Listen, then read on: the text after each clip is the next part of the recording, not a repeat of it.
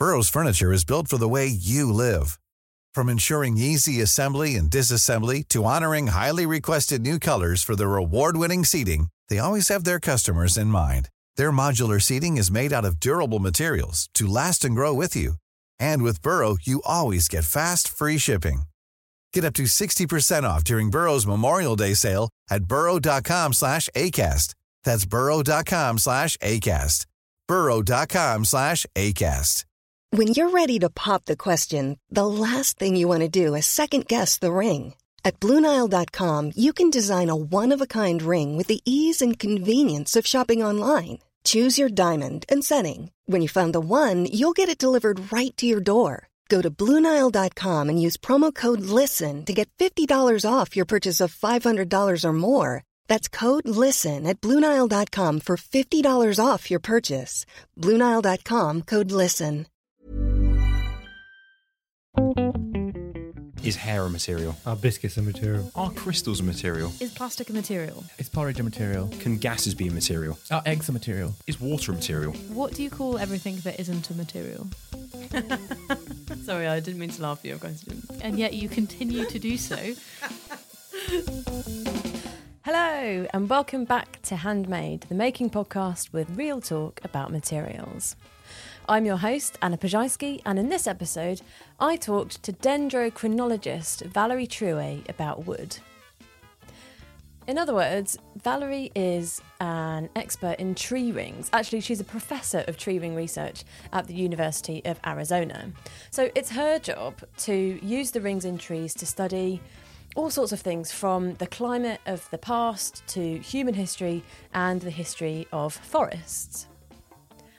I first heard of Valerie when I received an email earlier in lockdown um, asking whether I'd be willing to tweet about a new book about tree rings. Not gonna lie, guys, um, it feels pretty great to be such a materials influencer these days. um, I had a when I received the PDF, I had a little scroll through um, just so that I could like say something sensible. Um, but a few pages in, I was completely hooked by the amazing stories about this science that I had no idea about before. So I was super excited when Valerie agreed to come on the podcast, and I can't wait to share our chat with you here. As I just mentioned, Valerie lives in Arizona, so we had to record this over the internet, which is why the sound quality isn't quite as high as the in person recordings, but it's still pretty good. I realised as well that um, I probably should have said last episode that that episode um, Brass with Andy Taylor was recorded pre lockdown. Um, so, coming up, there's going to be quite a few of these online lockdown interviews, but the benefit of that has been that I've been able to talk to amazing material heads from all around the world, and Valerie is one of those experts. So, anyway, let's get into it. I started by asking Valerie how she got into tree rings. So, in my case, I was studying to be an environmental engineer in Belgium. I'm from Belgium originally. And I was looking for a project for my master's thesis. And uh, one of the projects that was available was to do dendrochronology, tree ring research in Tanzania. And I had never heard of tree ring research or dendrochronology before but I did really badly wanted to go to Tanzania. So I jumped on that project, um, and me and one of my fellow students, uh, we went to Tanzania to collect samples from trees to study their rings and tree, uh, their rings. And really, it was when, after we brought those samples back to Belgium, and I started looking at the wood um, that we had brought back, at the samples under a microscope, that's when I really got hooked. Um, that's I really love the process of doing the lab work uh, involved, where you get to look at wood and wood under a microscope. It's really beautiful. It's very intricate and detailed, yet very functional. Um, and at the same time, the process of, of doing dendrochronology, of, of the main process of what we do is called cross dating. It's it's pattern matching. You you match the patterns between the rings that you see in different trees and different samples, and and that that process it's it's like solving a pr- puzzle. So between the beauty of the wood and, and the process of, of puzzle solving, I really got hooked on dendrochronology. And so I after finishing my master's, I went on to do a PhD, a postdoc, and now I'm a professor, and I've never really done anything else. Brilliant. Um, and you've recently written a book about your career in dendrochronology. What's the story of the book? Yeah, so I um I wrote a book. It's called Tree Story. It's a broad audience book about dendrochronology and all the stories that tree rings can tell us. And really, the idea of writing this broad audience book is that many people that I meet are familiar with the concept of tree rings. You know, most people, at least in, in temperate regions, um, have learned as kids that you can count the rings uh, in a stem of a tree and that that will give you an idea of how old that tree mm-hmm. was. Um, but few people know all of the exciting science that we, all of the information that we can extract from that familiar concept. So, all of the information about climate and about archaeology and art history um, and ecology um, all of the stories that have been told using tree rings. And that's really i think there's i you know i get very excited about my field of research and i wanted to share that with a broader audience. So all of those factors that you just spoke about then the the history of the the climate data and human history how how do they all come together in tree rings? Yeah so i'll i'll um so my field of expertise is to use the rings in trees to study the climate of the past. And mm-hmm. i'll quickly explain how that works based on trees growing in arizona where i live. So in arizona it's a it's a you know it's a dry climate. Um, it's it's mostly deserts but at higher elevation there's also forests but it's very dry. And so the trees um, they like it. They are happy when it's a wet year. They like it when they have more water than usual. And uh, when they're happy and they like it, they grow a lot and they grow a wide ring in that year. Uh, on the other hand, if it's a very dry year, they're not going to grow a lot because they don't have a lot of water and they're going to grow a very narrow ring. And so, if you have, let's say, a 500 year old tree that grew in Arizona, every it has 500 rings one ring every year. And every by measuring the width of those rings you can tell for each year whether it was a dry year uh, resulting in a narrow ring or a wet year uh, resulting in a wide ring. So you can extract information about which ones were the dry years and which ones were the wet years in arizona based on um, the rings in trees now we're we're not limited to living trees alone. We can really work with anything that's made out of wood as long as it has enough rings in it. Because the rings don't go away just because the tree died. They they they stay in the wood. If you look at a piece of wood, you will see the rings in it. So that information we can also see on um, on anything that's made out of wood. That can be dead trees, but it can also be archaeological wood or even musical instruments or, or paintings made out of wood. Um, and so by measuring the width, the ring width in that, let's say, archaeological wood, we can also date that wood. So we can match the archaeological, the pattern, the tree ring pattern and the archaeological wood to, to the pattern that we see in living trees and, and that way use dendrochronology as a dating tool. And does that have to be location specific so the rings will match up with the local climate?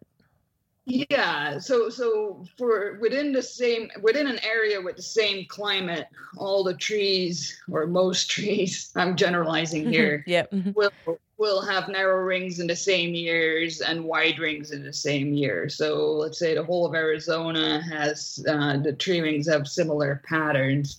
Now, as the climate changes, you will also get uh, different tree ring patterns.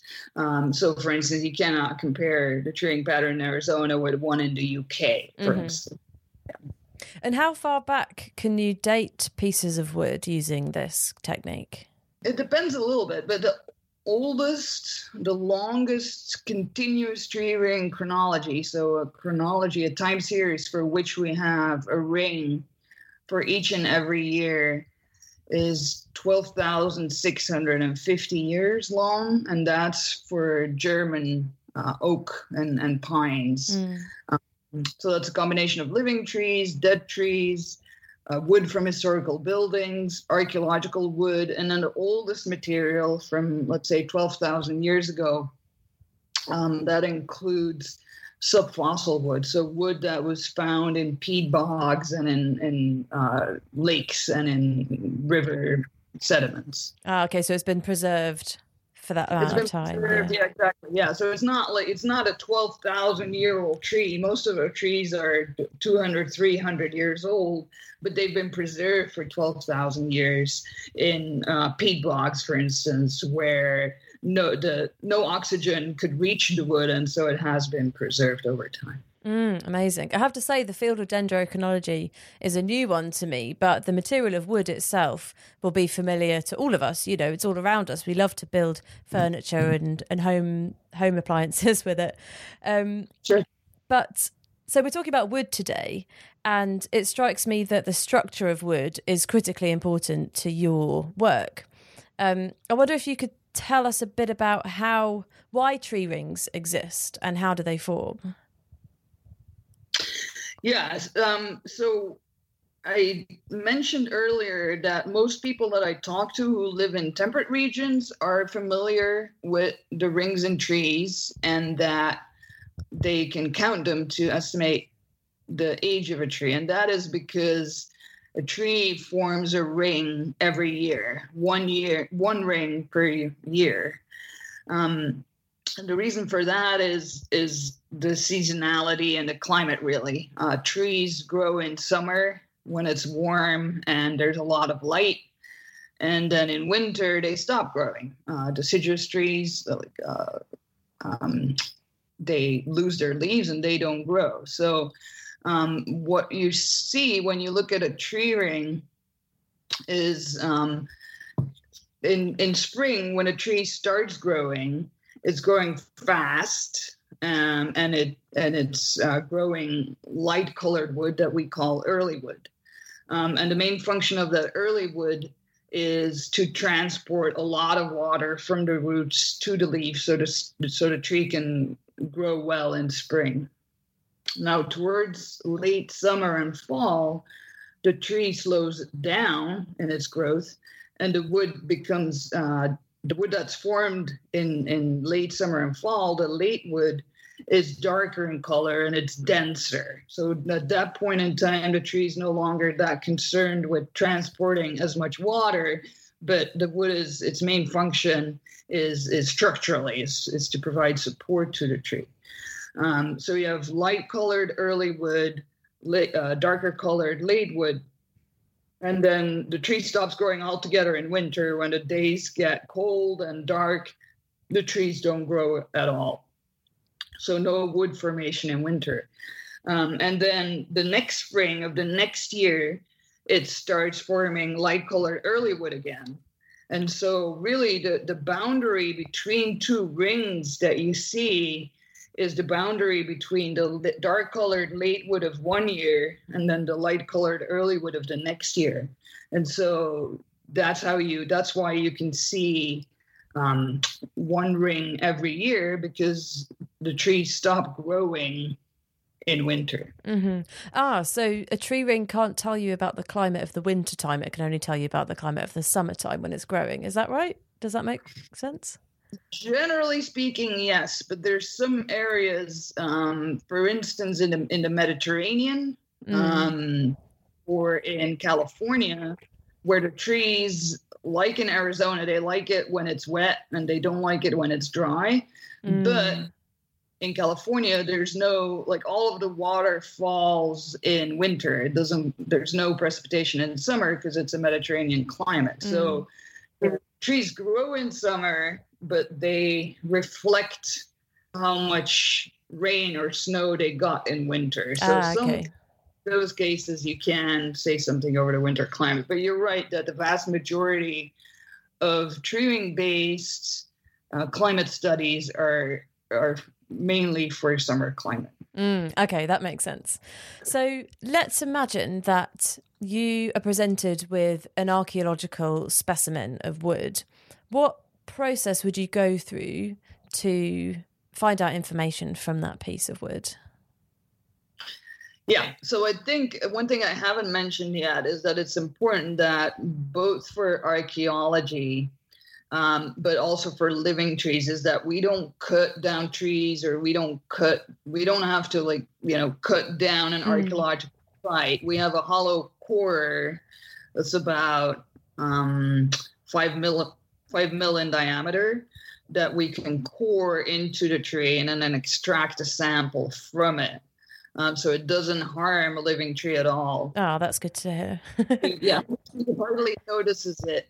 Um, from an archaeological side, it leaves a little mark, obviously, but the amount of information that we extract from it is is is uh, a lot. Mm. So, um, from an archaeological site, you either do that, you go and uh, with your core extract a sample from a beam, let's say, something that stayed above ground, Mhm. uh, or um, a lot in the Southwest, in the American Southwest, a lot of the archaeological material that um, is being used for tree ring dating is charcoal um, because it is better preserved over time typically than than normal than regular wood. Mhm. Um, in Europe, a lot of the older archaeological material is from, for instance, from water wells, where again the wood has been preserved underground, uh, underwater, under anaerobic um, circumstances, so Mhm. that the has been preserved longer. So you would go and extract a sample, bring the sample back to the lab, and then sand it uh, to see the ring structure properly. It needs to be very finely sanded so that you can look at it under a microscope. Um, and then there's two ways of doing it, um, of doing the cross dating process. So one way is is one method I used uh, when I was working in the Sierra Nevada in California. It's a visual cross dating method where a dendrochronologist who has been working in a certain area for a while will know by heart which ones are the wide and the narrow rings for that area. So, for instance, where I was working in the Sierra Nevada, I knew that 1796 was a very narrow ring in almost all of the trees that I looked at. And so when you get a new piece of wood, you I would go and look for the most narrow ring and see whether that could be 1796. So kind of match the pattern that I see of wide and narrow rings in the wood, match that to the pattern that I know in my head because I've worked in that region for so long.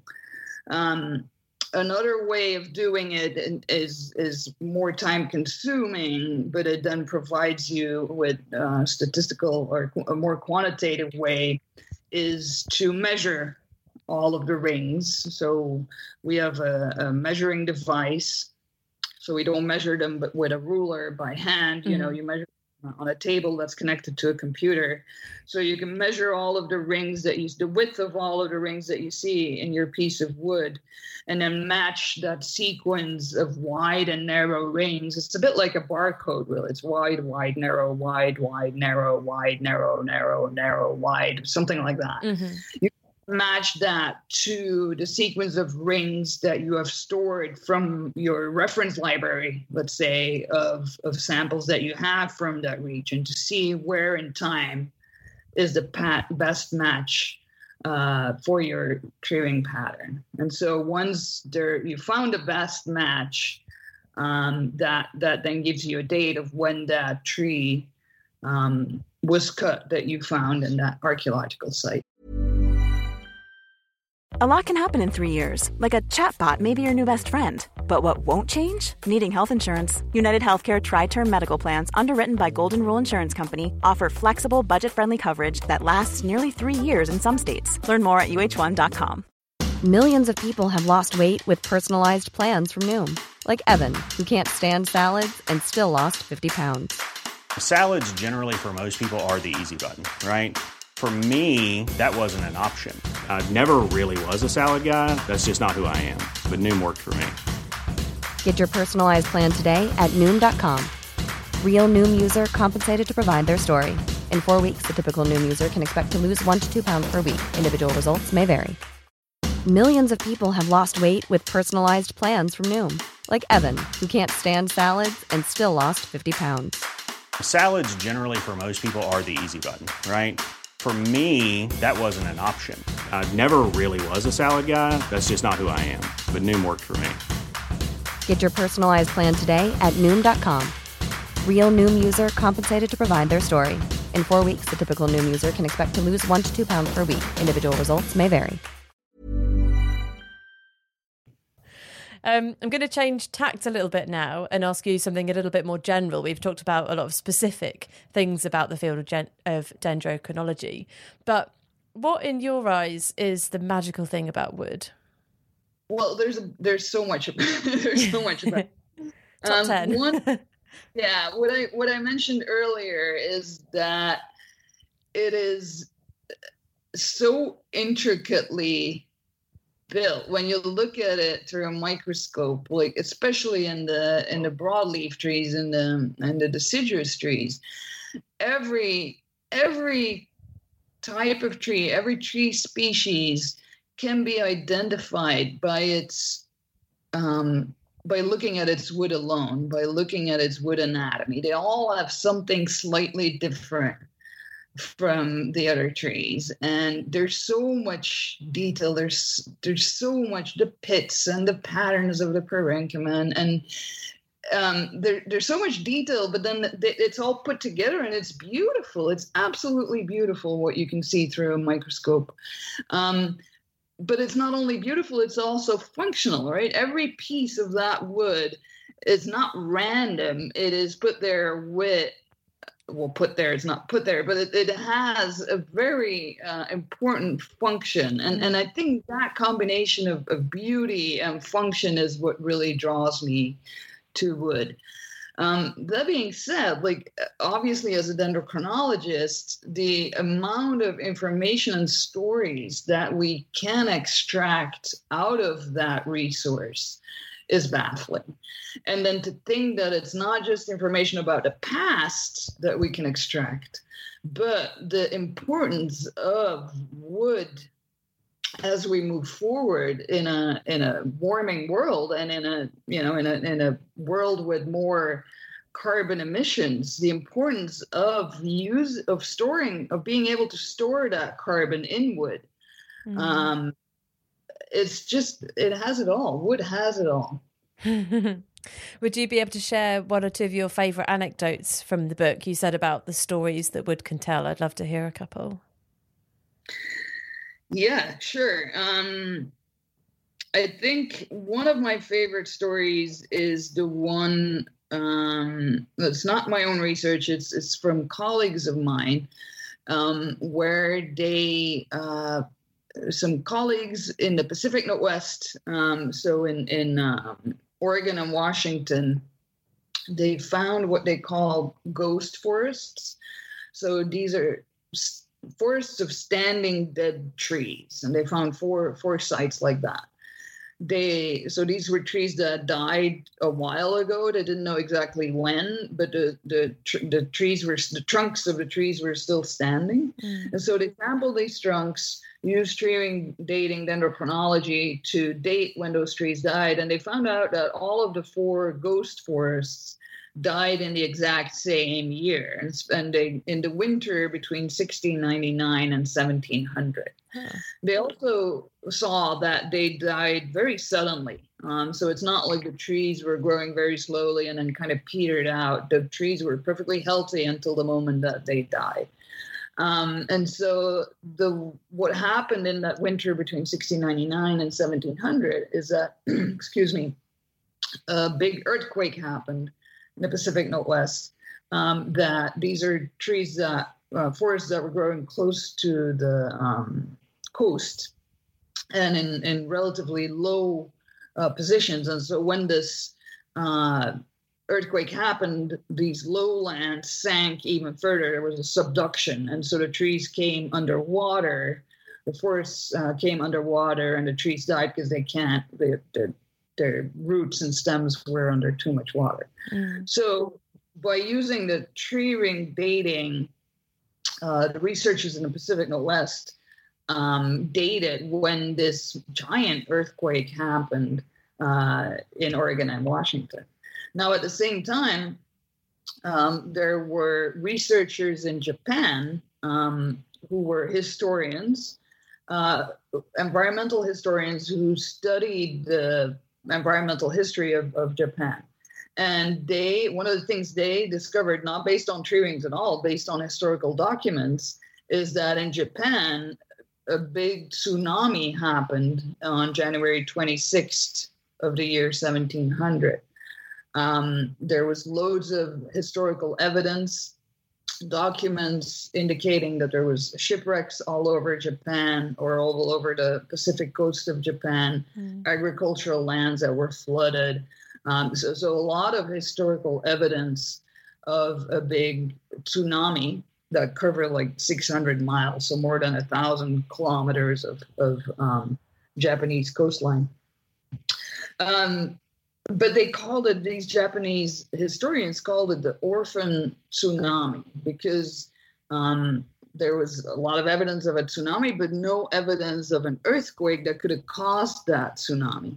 And so it wasn't until the Japanese historians started talking to the American dendrochronologists that they figure out that the tsunami historical documents and the um, earthquake tree rings were telling the same story basically that the orphan earthquake the sorry the parent earthquake of that orphan tsunami was actually all the way on the other side of the pacific ocean uh, in oregon and washington and to me, that's really a, a, a good example of how interdisciplinary uh, our our science is, and and also the kind of puzzles that we can solve with this. I guess.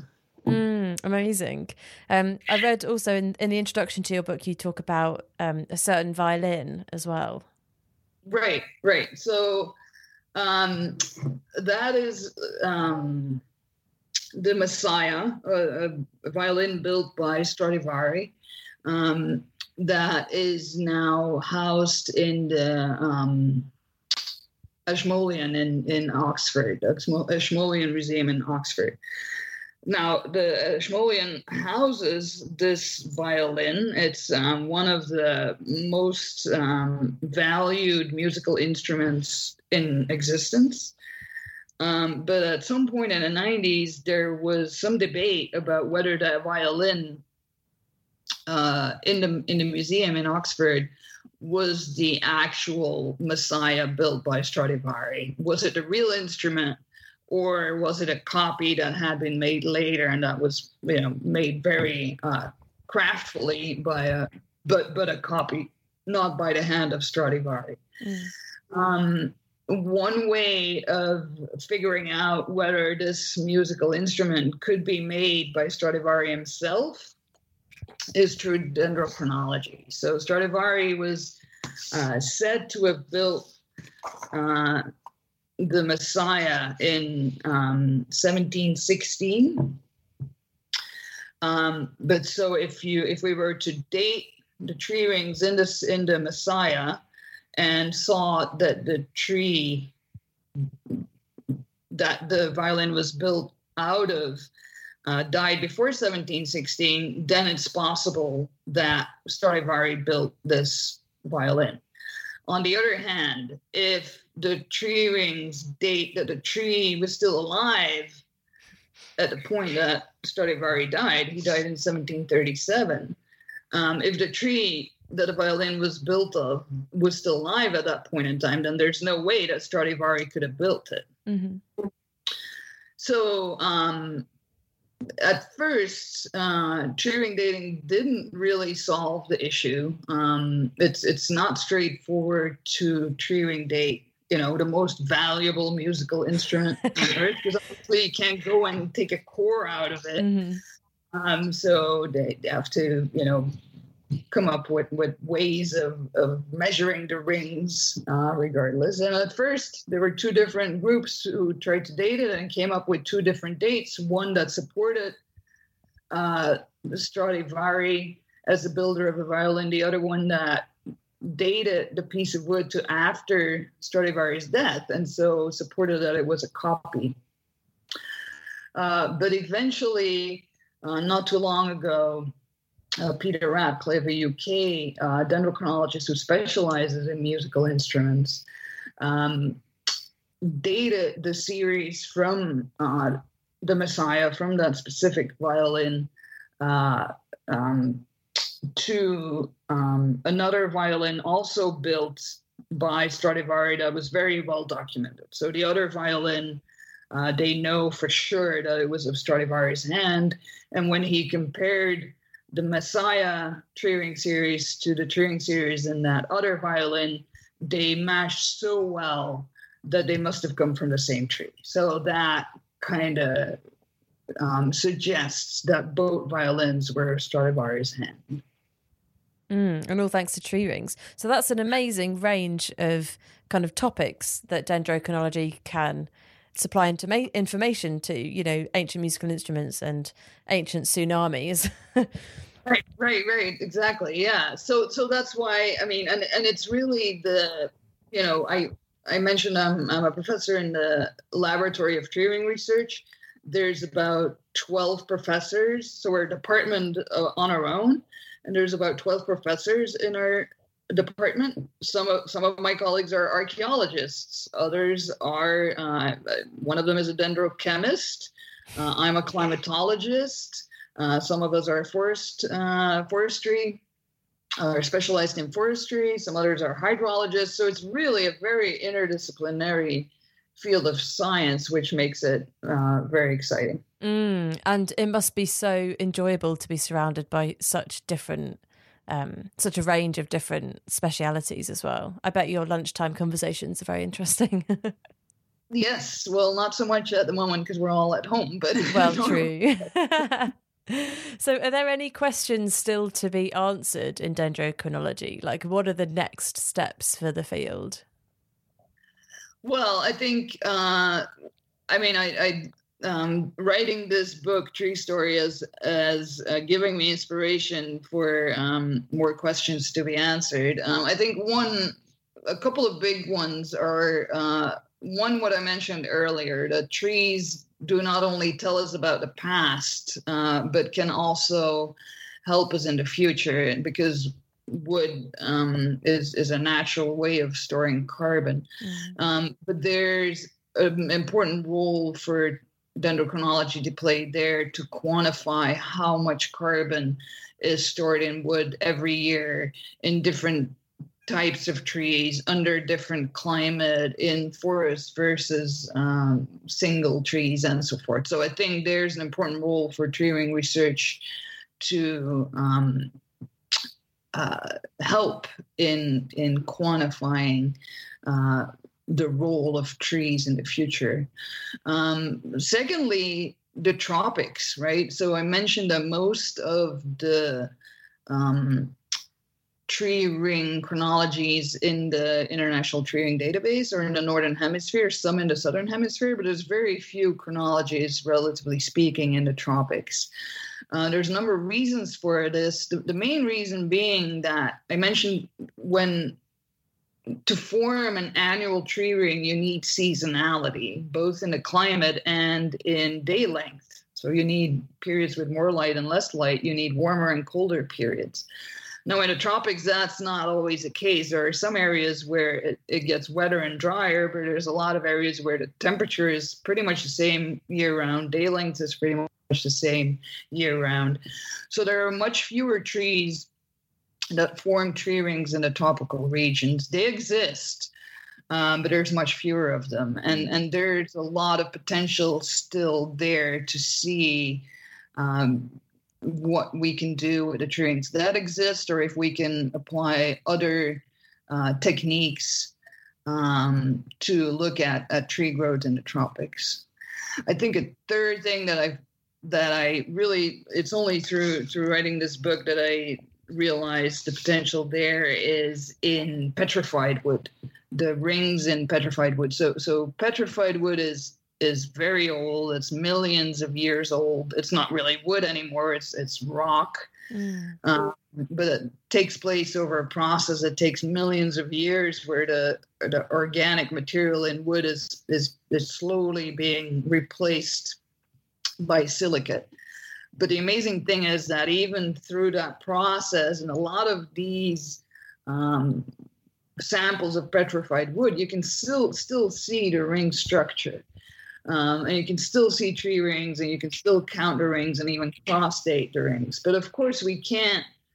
I mean, this is wood that is millions of years old. Our, our longest tree in chronology is just over, you know, 12,000 years mm. old. So there's no way of matching it, but there's still quite a lot of information that you can extract from that petrified wood. And I think that's exciting to see if there's more there that we can do.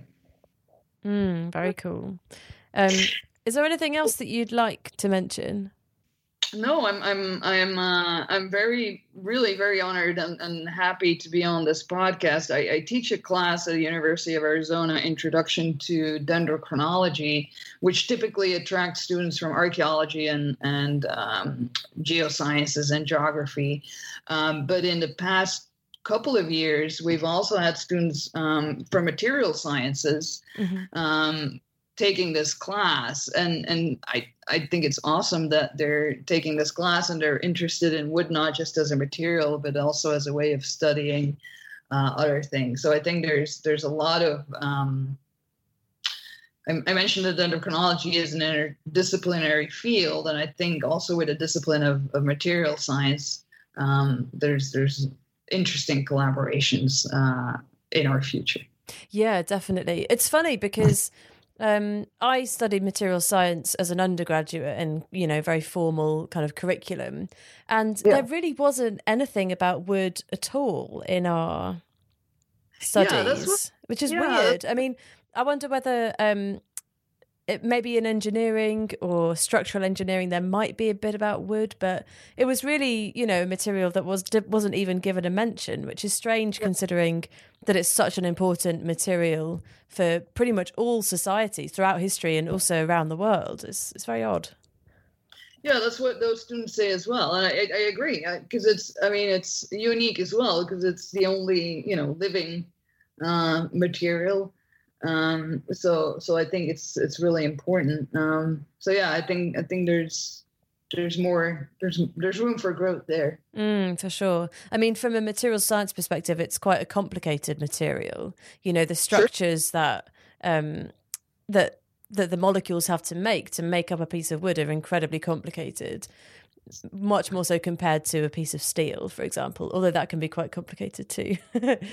Um, but I suppose I don't know material scientists. I guess we kind of view any kind of biological materials as being very messy and confusing because you know wood is not a homogeneous material. It's got grain and it's got personality and it's got knots that mess everything up. Um, so I guess for us, it's just it's a bit intimidating to think of it as to think of it as a material um, from a material science perspective. Right, because there are so many exceptions to the rules, I guess. So. exactly. It doesn't fit in with our graphs and our uh, formulae. yeah. Yeah.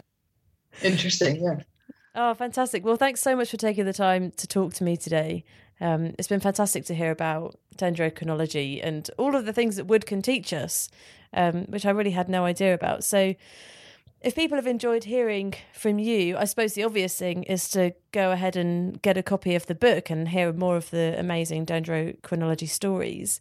Yeah, so I have a website that's um, uh, specifically for the book. It's my it's just www.valerietrouet.com. Trouet T R O U E T. Uh, you'll find information of the book about the book and, and reviews of it um, and so forth. Um, I have a, a, website for my lab as well. If you go to the Laboratory of Tree Ring Research in at the University of Arizona, you'll find uh, information about the lab in general and about my my research as well. Um, and then I am on Twitter and Instagram as Epispheric, E P I S P H E R I C. Brilliant. Um, well, yeah, thanks so much for coming on the podcast. It's been great to talk to you. Thanks so much for having me, Anna. This was a true pleasure. So that was my interview with the marvellous Valerie Trouet. Thanks so much to her for coming on the podcast and telling me all about the stories that I'd read about in her book.